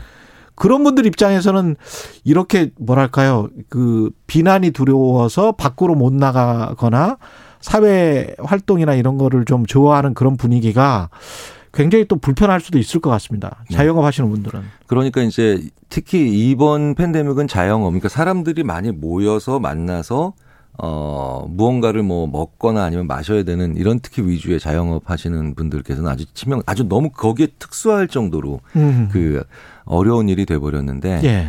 어, 그분들이 또 근데 또 아주 또 독특한 연대나 아니면 또 아주 그 예상하지 못했던 방식으로 또 소통들을 하시면서 예. 그 요구들이나 심지어 방법을 제안을 하시죠. 어. 제안을 하시죠. 그렇죠. 그래서 그 유럽이 약한 정부 강한 시민사회. 음. 그러니까 어, 약한 정부 강한 네. 시민사회. 좋은 점은 자유지만 예. 아, 나쁜 점은 혼란스럽고 예. 그다음에 뭔가 전체적으로 다 규칙이 필요할 때 어렵죠. 예. 근데 이제 미국, 중국, 일본은 조금 정부가 강하고 시민사회가 약한 음. 느낌이 있죠. 예. 그러니까 상대적으로. 이런, 그렇죠. 이런 팬데믹이 있을 때마다 조금씩 좀 이렇게 뭔가 숨긴다 아니면 좀 은음, 은폐가 있다라는 예. 느낌들을 또 가지죠. 음.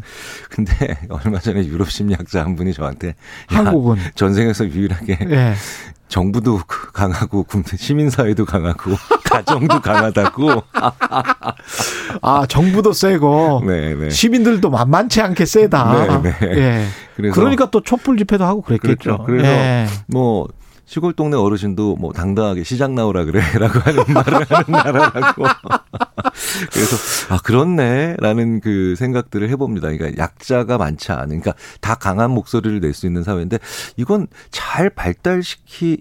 저는 잘 발달시켜 나가고 있는 중이라고 생각을 하고요. 그 민주주의가 그 좋은 민주주의 아니에요? 그렇게 네, 하면? 그러니까 한국이라고 하는 네. 아주 독특한 방식의 민주주의가 네. 어, 지금 뭐 완성돼가고 있는데 아직도 과도기니까 네. 네, 여러 가지 이제 좀 어려운 점들은 있겠지만 저는 뭐 희망적으로 봅니다. 코로나십구 관련해서는 저도 이게 참 고민인데요. 계속 우리가 전광판식 보도 같은 걸 해왔지 않습니까? 음, 네, 네, 확진자 숫자가 몇 명 음, 지금도 하고 있는데. 네, 네. 이게 사람한테 주는 불안감은 분명히 있죠. 어, 불안감은 분명히 존재하는데요. 예. 이 전광판식 보도라고 하면 조금 이제 느낌이 너무 음. 많이 늘 어, 많이 알려준다, 자주 알려준다라는 예. 느낌인데 사실은 숫자거든요. 예. 근데 숫자는 나쁜 숫자라도 감당 못할 불안을 만들지는 않습니다. 아. 불안이라는 것은 기본적으로 그 숫자의 자체도 모를 때. 가장 극대화되거든요. 아, 모호하고 불확실할 때. 아, 그런데 우리는 매일 보거든요. 에. 진짜 무슨 주식 그 시세판처럼, 네, 네, 시세판처럼 맨날 에. 보는데 어, 이게 그러면서 그 숫자에 친숙하거나 주기가 어떠라는 거를 개인적으로 이제 사회가 알게 되면 알게 되면 어, 불안은 하거든요. 음. 근데 관리할 수 있는 불안이고 핸들링할 수 있기 때문에 아. 어, 어떻게 해야 되냐라고 하는 다음 행동을 만들어낼 때는 네. 저는 그렇게까지 나쁜 건 아니라고 봅니다. 그렇군요. 굉장히 네. 중요하게 나쁜 사실이라도 불안할 땐 정확히 알려줘야 된다라는 게 음. 심리학에서는 뭐 거의 정설이거든요. 예. 네. 그럼 부작용과 관련된 어떤 단편적인 보도들 같은 거 있지 않습니까? 네, 네. 사람이 뭐 어떻게 근데 아, 알려진 네. 인간관계는 알려지지 않았는데 죽었다. 네, 네. 네. 예. 이거 같은 경우도 이제 한국이 좀 많이 그런 보도를 하는 편이거든요. 뭐 한국은 예. 제가 봤을 때는 모든 보도가 다 많은 나라인 것 같은데. 예. 어떻게 보세요, 이런 거? 실제로 거는? 이런 가짜 뉴스나 예. 아니면 좀 가짜 뉴스보다 또 넘어선 헛소리 뉴스, 예. 불시시라고 하거든요. 음. 이거에 대한 연구가 왜 이런 걸 믿느냐에 대한 연구가 미국에서 칠십 년대 후반, 초반, 초중반부터 네. 백신 때문에 일어났어요. 아, 그래요? 네, 그러니까 미국의 부모들이 아이들이 어렸을 때 걸리는 질병에 네. 그 백신을 맞게 되면 아이가 뭐 자폐적인 증상이 나온다든가 이런 아, 가짜 뉴스도 있어서 예, 예. 아, 왜 이런 뉴스가 한번 퍼지고 믿게 될까라는 음. 생각들을 하면서 됐는데 음. 어, 이런 가짜 뉴스를 유난히 믿는 분들이 좀 일정 비율이 있습니다. 아, 다른 사람들에 비해서? 네, 네, 있어요. 이게 그리고 그 인구의 몇 퍼센트라네요? 어, 뭐 특히 특정하기는 어려운데요. 예. 많지는 않죠. 근데 한 대략 오 퍼센트, 십 퍼센트 나와서 그것도 이슈별로 좀 다르죠. 이런 일정 비율이. 일정 비율은 음모론을 믿는다. 네, 네. 그래서 이거를 연구해서 이그 노벨상이라고 하는 패러디, 노벨상 패러디상이 있거든요. 아. 되게 유명합니다. 학자들에서. 예. 그걸 받은 사람도 있습니다.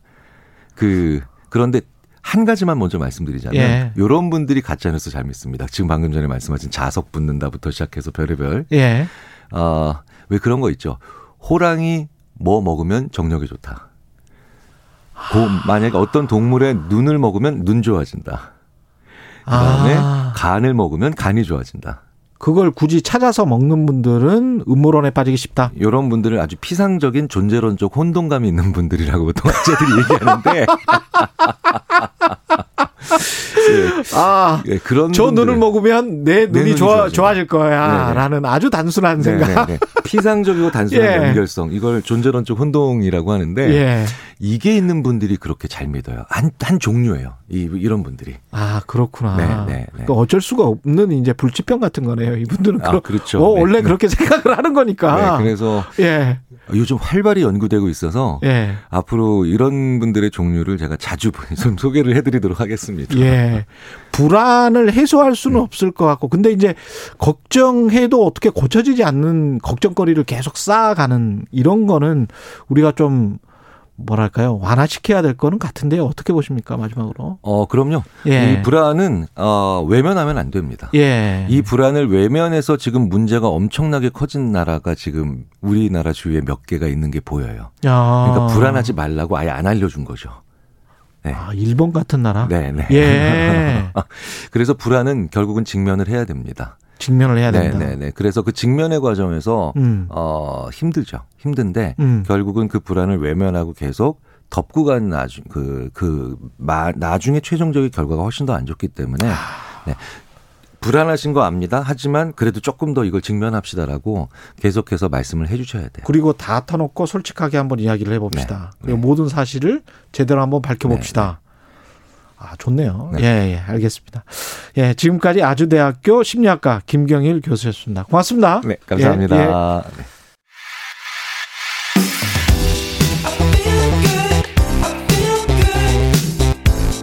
네. 세상에 이익이 되는 방송, 최경영의 최강 시사.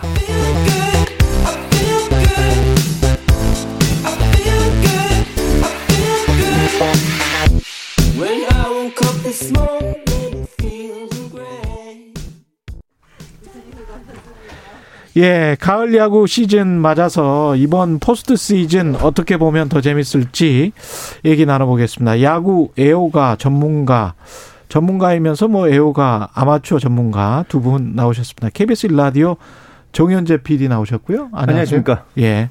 그리고 지난번에 나오셨죠. 네네. 케이비에스 스포츠국의 정현호 피디 나오셨습니다. 네, 안녕하십니까. 예. 스포츠국 피디는 전문가라고 어디 가서 이야기할 수는 있을 것 같아요. 아, 조금 부끄럽지만. 예, 정현호 피디는. 정현재 피디는 예. 이 프로그램 당, 그 예. 성공예감 김방입니다. 예. 피디잖아요. 예, 예, 예. 맞습니다. 경제 전문의해야 음. 되는 거 아니에요? 홍보하러 아, 나오신 거 아닙니까, 지금? 예. 아니, 그게 아니라, 아니, 예. 저희 팀장님께서 이 프로그램 담당 피디이신데, 예. 저보고 음. 좀 나오라고. 음. 저희 그 인사평가자이기 때문에 제가. 안 나올 수가 없었다. 아니, 두 분이 원래 무슨 팟캐스트 하고 있지 않았습니까? 네, 야구 잡설이라는 팟캐스트를 운영하고 있습니다. 야구 잡설을? 네. 그 올해 이제 유튜브로 네. 스포츠 피디가 저희 스포츠국 그 유튜브 채널에 올리기 시작해가지고 많은 네. 분들이 더 많이 사랑해주고 계십니다. 네. 그 정현재 피디는 잠잘 때도 야구 글러브 끼고 잡니까? 실제로 야구를 그렇게 좋아해서? 아. 제가 글러브를 진짜로 좋아하는데요. 글러브를? 글러브를 진짜 좋아하는 사람 절대 잘 때 끌어안고 자지 않습니다. 그렇죠. 왜냐하면. 냄새 나니까? 아니요, 아니요. 아니면. 자다가 뒤척이다 글러브 눌리거나 눌리거나 절대 안 되기 때문에 글로브 몇 개나 가지고 있어요? 지금은 한 서른 개 정도 있습니다. 많이 줄인 아, 겁니다, 저게. 저게 많이 네. 줄인 거예요? 네네. 글로브 비싼데. 그냥 뭐 소소한 취미죠. 뭐. 네. 아, 수집하는 취미. 배트도 있고요. 네, 배트도 한 뭐 일곱 여덟 개 정도. 소소하네요. 네. 야, 야구 소소... 얘기하시죠. 케이티가 일단 정규리그는 우승을 했는데요. 네. 네. 우승을 했는데 이건 예상을 하셨습니까? 정규리그 케이티의 우승. 옛날 꼴찌였잖아요. 케이티 팬들도 예상 못했을걸요, 진짜. 그러니까. 어, 지금 이게 보니까 창단 육 년 만이더라고요. 예. 사실 엔씨도 창단한 후에 굉장히 빠르게 정규시즌 우승을 했는데 엔씨도 칠 년 걸렸어요. 음. 과거에 있었던 뭐 태평양, 쌍방울, 빙그레 이런 구단들은 결국 그 우승을 못하고 해체가 되거나 이제 인수가 됐던 그런 역사가 있는데 음. 그런 걸 보면은 케이티의 최근 페이스를 보면은 굉장히 성공적인 신생팀으로서의 행보가 아닌가 싶습니다. 음.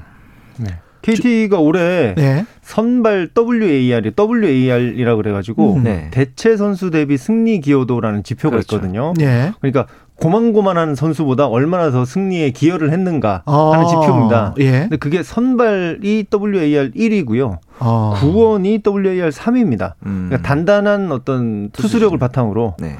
어, 우승에 기여를 하지 않았나. 투수력이. 아, 데이터로 이야기를 하니까 진짜 전문가들 같다. 아니, 저희가 조사한 건 아니고 저희도 이제 보고 온 거지만. 아니, 전문가라고 예. 하시니까 한 말씀 드리면은 예. 전국에 예. 보통 야구 지금까지 보시는 분들은 이, 몇십 년 보시지 않았습니까? 다들 이 정도로 다 이야기해요. 예, 그렇죠. 요즘 예. 야구 팬들 수준이 예. 정말 많이 올라왔습니다. 네. 그 우승 비결은 뭐였을까요? 제가 보기에는 그 말씀하셨던 선발진. 선발진. 특히 이제 어. 외국인 투수는 어느 팀이나 대부분 잘해요. 어느 정도는. 예. 그런데 우리나라 선수들로 이루어진 선발진이 세 명 이상인 팀이 거의 없거든요. 아. 케이티는 제가 보기에 네 명 이상 예. 갖출 수 있는 선발진이 있기 때문에 고영표, 소영준, 배재성, 엄상배까지 예. 이런 선수들이 있었기 때문에 이제 장기전으로 가면서 투수진의 힘으로 우승을 차지한 것 같습니다. 임종원 님은 이렇게 말씀하셨어요. 이강철 감독의 능력 아닐까요? 아, 저는 말씀... 그것도 어느 정도 있다고 보는데 특히 예. 그 삼성과 있었던 우리 정현재 피디 삼성 팬이 아픈 기억을 끄집어내는 것 같지만 예. 그때 쿠에바스를 이 일 휴식 후에 다시 기억 했던 어떤 아, 승부수. 예. 예. 아니 그러니까 그 쿠에바스의 공을 보고 맞아요. 이건 간다 하고 예. 알 수 있는 어떤 그게 진짜 전문가였던 그렇죠. 것 같아요. 감독님께서. 예. 네. 그 지금 키움 두산 와일드카드 이 연전에서는 두산이 이겨서 올라왔고 어제 엘지와 첫 플레이 준 플레이오프죠? 준 플레이오프 치렀는데 어제 경기는 네. 어땠습니까? 어제 같은 경우는 이제 결국에는 수비 싸움에서 좀 갈린 것 같아요. 예. 경기 초반부터 유강남 포수에 엘지 유강남 포수에 좀 자잘한 수비 미스가 있었고 음. 결국 이 대 일로 가던 팽팽한 경기에서 팔 회 정주현의 수비 실책이 나오면서 이 실점이 추가로 나왔거든요. 음. 그게 쐐기점이 아니었을까 싶습니다. 저희가 지난주였나요? 월, 이번, 이번 주 초였나요? 네네. 스포츠 스포츠에 저희 둘이 또 출연한 적이 맞습니다. 있었는데 네. 그 당시에 이제 엠씨께서 질문을 하셨어요. 네. 오지환 선수가 부상으로 빠졌는데 그거를 아. 공백을 메울 수 있을까? 그렇죠. 제가 못 메웁니다. 그렇게 말씀드렸었거든요. 아, 예. 왜냐하면 오지원 선수가 리그에서 수비를 제일 잘하는 유격수이기 때문에. 음. 근데 오지원 선수가 빠지니까 벌써 유격수부터 삐그덕대기 시작해가지고 유격수, 이루수 다 삐걱댔거든요. 그렇죠. 그래서 엘지가 올해 그 평균 대비 수비 승리 기여라는 또 지표가 있습니다. 아, 전문가야, 전문가. 근데 엘지가. 전문가 맞죠. 네. 리그 평균이 마이너스 영 점 오육팔, 뭐 마이너스 영 점 오 정도인데, 예. 음. 엘지가 일 위예요 이 점 이일사입니다. 아. 그리고 십 위가 롯데인데 마이너스 이 점 구공오. 그러니까 편차가 어느 정도 되는지 아시겠죠. 예. 엘지가 굉장히 수비가 좋은 그런 팀이었는데, 오지원 선수가 빠짐으로 인해서 유격수 중요하잖아요. 네, 네, 네. 예. 굉장히 중요하죠. 그러네요. 네네네. 엘지 두산은 왜 그렇게 근데 사람들이 그렇게 정말 존쟁하는 것처럼 맨날 그래요. 뭐 축구계에도 보면 더비라는 표현을 쓰잖아요. 예. 같은 경기장을 두고 옛날 그쵸. 에이씨 밀란과 인터 밀란처럼 예. 그런 것처럼 경, 경기장을 두고 있는 잠실 라이벌이라는 음. 관계도 있고 음. 거기다 이번 시즌을 초에 이제 양석환 선수가 음. 엘지에서 두산으로 이적을 합니다. 예. 그리고 나서 이번에 준 플레이오프 앞둔 인터뷰에서 친정팀한테 뭔가 보여주겠다. 이런 식의 인터뷰가 또 나오면서 음, 도발을 했구나. 간의 라이벌전이 좀 더 음. 격화되는 사실 팬들 입장에서 보기에는 더 재밌어지는 요소들이 되겠죠. 네. 기본적으로 한 지붕 아래 네. 한 가족이 살아도 음. 서로 서로 그렇게 아, 많이 본인, 싸우는데 본인 얘기는 아니시고 아니, 저희 지붕은 아니에요. 제가 지금 한국하고 그런데 네. 네. 두 지붕이 있으면 맞죠. 이 차전은 네. 어떻게 될 것 같습니까? 오늘 이 차전 곽빈이 두산 선발이고 네. 켈리가 엘지 선발인데요. 네. 두 선수 모두 굉장히 공이 좋은데 어제 음. 그 두산 감독님 게임 끝나고 말씀을 하시기를 곽빈을 언제까지 끌고 갈지 지금 정해놓지 않았다. 그 예. 상황 상황 봐서 대응을 하겠다 이렇게 말씀하셨거든요. 그런데 예. 이 김태형 감독님이 대응을 굉장히 잘하시는 감독이라고 저는 개인적으로 평가를 하는데 그렇죠. 그래서 뚜껑을 열어봐야 한다. 길게 얘기했지만 역시 뚜껑을 열어봐야 한다. 네. 예. 지금 준 플레이오프 이야기를 했고 플레이오프에서는 삼성이 지금 먼저 올라가 있고요. 네. 삼성 입장에서는 엘지 두산 누가 더 나은 상대일까요? 근데 삼성이 올 시즌에 두 팀 상대로 약세입니다. 맞아요. 두 팀 다 약세인데 사실은 제가 보기에는 그냥 고만고만해요. 그 L, 아니, 엘지, 두산, 삼성이 다 고만고만하기 네네. 때문에 그때그때 선수들이 얼마나 안 떨고 사실 엘지 선수들이 어제 보니까 약간 긴장을 많이 하는 아, 느낌이 예. 나더라고요. 예. 그 삼성 선수들이 가을 야구 안 한 지 오래됐거든요. 음. 그렇기 때문에 얼마나 긴장하지 않고 물론 이제 그 일 위 결정전이라는 어떤 예방 주사를 맞긴 했지만 음. 얼마나 안 떨고 잘하느냐가 중요할 것 같습니다. 예. 종 피디는 저는 예. 봤을 때는 선, 만약에 오 판 삼 선 승제였어요. 원래 플레이오프는. 예. 근데 이번에 이제 단축 시즌이 조금 이제 길어지면서 네. 삼 판 이 선 승제로 바뀌었거든요. 음. 이게 삼성한테 저는 좀 불리하다고 봅니다. 예. 선발진이 백정현, 원태인, 뷰캐넌 음. 이 세 명이 오 판 삼 선 승제 경기에 나왔으면은 장기적으로 음. 유리했을 텐데 예. 삼 판 이 선으로 가면서 진짜 알 수 없는 승부가 됐고 예. 최종전 때 삼성 시즌 막판에 타선이 되게 불안 뭘까 많이 떨어졌거든요. 감이 예, 이 부분을 그렇죠. 빨리 끌어올리는 게 중요해 음. 보입니다. 그래도 이제 저 방송이니까 삼성 팬이라고 할지라도 정현재 피디도 예, 상당히 예. 이제 객관적으로 보려고 하, 하시는군요. 어, 네, 저는 늘 객관적으로 보려고 사실 노력합니다. 저희 방송이 사실은 예, 편파적이지 않습니다. 자침 보니까. 비판적인 방송이라서요. 네, 그래도 네. 냉정합니다. 예. 결국 우승은 누가 할까요? 정규리그 우승팀인 케이티하고 누군가 올라와서 지금 할 것 같은데 네네. 어떻게 보세요? 전력이 그러니까 네. 보통 이제 이번 시즌 말고 다른 시즌들은 일 위 팀이 승률이 한 육십오 퍼센트 정도 보통 되거든요. 네네. 육십 퍼센트 이상은 되는데 네. 올해는 다 오십칠 퍼센트, 오십육 퍼센트입니다. 승률이. 네. 고만고만합니다. 일 위, 네. 이 위, 삼 위, 사 위 다 비슷해요. 그래서 결국 모르시겠다. 네. 하지만 제가 보건데 네. 케이티가 가장 우승에 근접하지 않나. 그렇죠. 왜냐하면 네. 케이티가 작년에도 잘했고요. 음. 네. 그리고 작년에 한번 또 예방주사를 맞고 선수들이 그 시즌보다 더 낮은 순위를 기록을 음, 했기 때문에 마지막에 음, 그렇죠. 아마 절치부심하고 있지 않을까. 그리고 뭐 삼성이 제가 봤을 때는 올라갈 것 같은데 음, 한국 시리즈 올라갈 것 같은데 삼성이 올라갈 것 같다. 네, 네. 그렇지만 케이티하고는 어렵지 않을까라는 음. 네, 판단하고 있습니다. 제가 봤을 때도 전반적인 짜임새가 케이티가 조금 더 좋은 측면이 아, 있거든요. 그런데 네. 케이티 약점도 삼성이랑 비슷해요. 음. 시즌 막판에 타선이 굉장히 침체되어 있었거든요. 네. 이제 남은 기간 동안 다른 팀들이 플레이오프 하는 동안 케이티는 롯데 하나와 연습 경기를 합니다. 어. 이 연습 경기에서 타격감을 얼마만큼 끌어올려서 한국 시리즈에 임하느냐가 어. 그 부분만 좀 보완된다면 케이티 우승이 아무래도 가장 확률이 높을 것 같다는 생각은 듭니다. 마지막으로 가을 야구의 스타 누구를 주목을 해야 될까요? 저는 선발 연건들이라고 생각하는데 두산으로 예. 따지면 곽빈, 김민규, 음. 삼성의 원태인, 케이티의 소영준, 고영표. 이 선수들이 잘해야 사실은 예. 한국 야구의 미래도 좀 더 밝다고 볼 수 있을 것 같습니다. 어. 저는 관전 포인트를 네네. 한번 짚어봤는데 관전 포인트 투수들이 굉장히 다들 좋아요. 음, 삼성 투수들이. 선발도 그렇고 케이티 예. 선발도 그렇고 그다음에 뭐 엘지 뭐 두산 할 것이 다 선발들이 굉장히 좋은데 음. 하위 타선들이 음. 요 선발들을 어떻게 대처를 하는지를 한번 봐야 될 것 같아요. 어제 같은 경우는 두산은 수아레즈가 워낙 공이 좋으니까 예. 초구부터 빨리빨리 승부 보는 전략을 가져갔거든요. 네. 근데 삼성 타자들도 그렇고 하위 타선들이 약간 보고 이렇게 기다리는 약간 그런 포지션들이 있어요. 기본적으로 예. 몇 개 더 보겠다. 어. 하지만 그래가지고는 쉽지 않거든요. 그렇죠. 음. 그래서 하위 타선들이 어떤 포지션을 갖는가를 한번 보시는 것도 음. 괜찮을 것 같습니다. 마지막으로 짧게 두 분이 지금 함께 제작 출연하고 계신 유튜브 콘텐츠 야구 잡설, 네. 야구 야구 잡설 맞죠? 맞습니다. 예, 야구 잡설, 예, 짧고 굵게 홍보.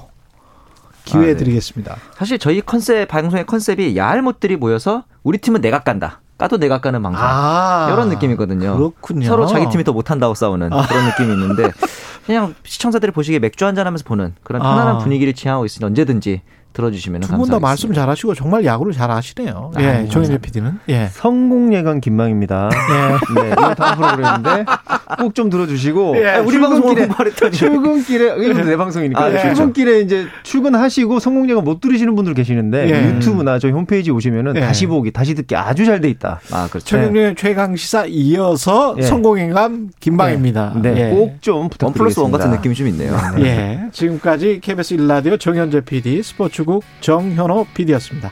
고맙습니다. 네, 감사합니다. 고맙습니다. 예, 십일월 오일 금요일 케이비에스 일 라디오 최경영의 최강 시사였고요. 오늘은 여기까지입니다. 저는 케이비에스 최경영 기자였습니다. 다음 주 월요일 아침 일곱 시 이십 분입니다. 예, 다시 돌아오겠습니다. 고맙습니다.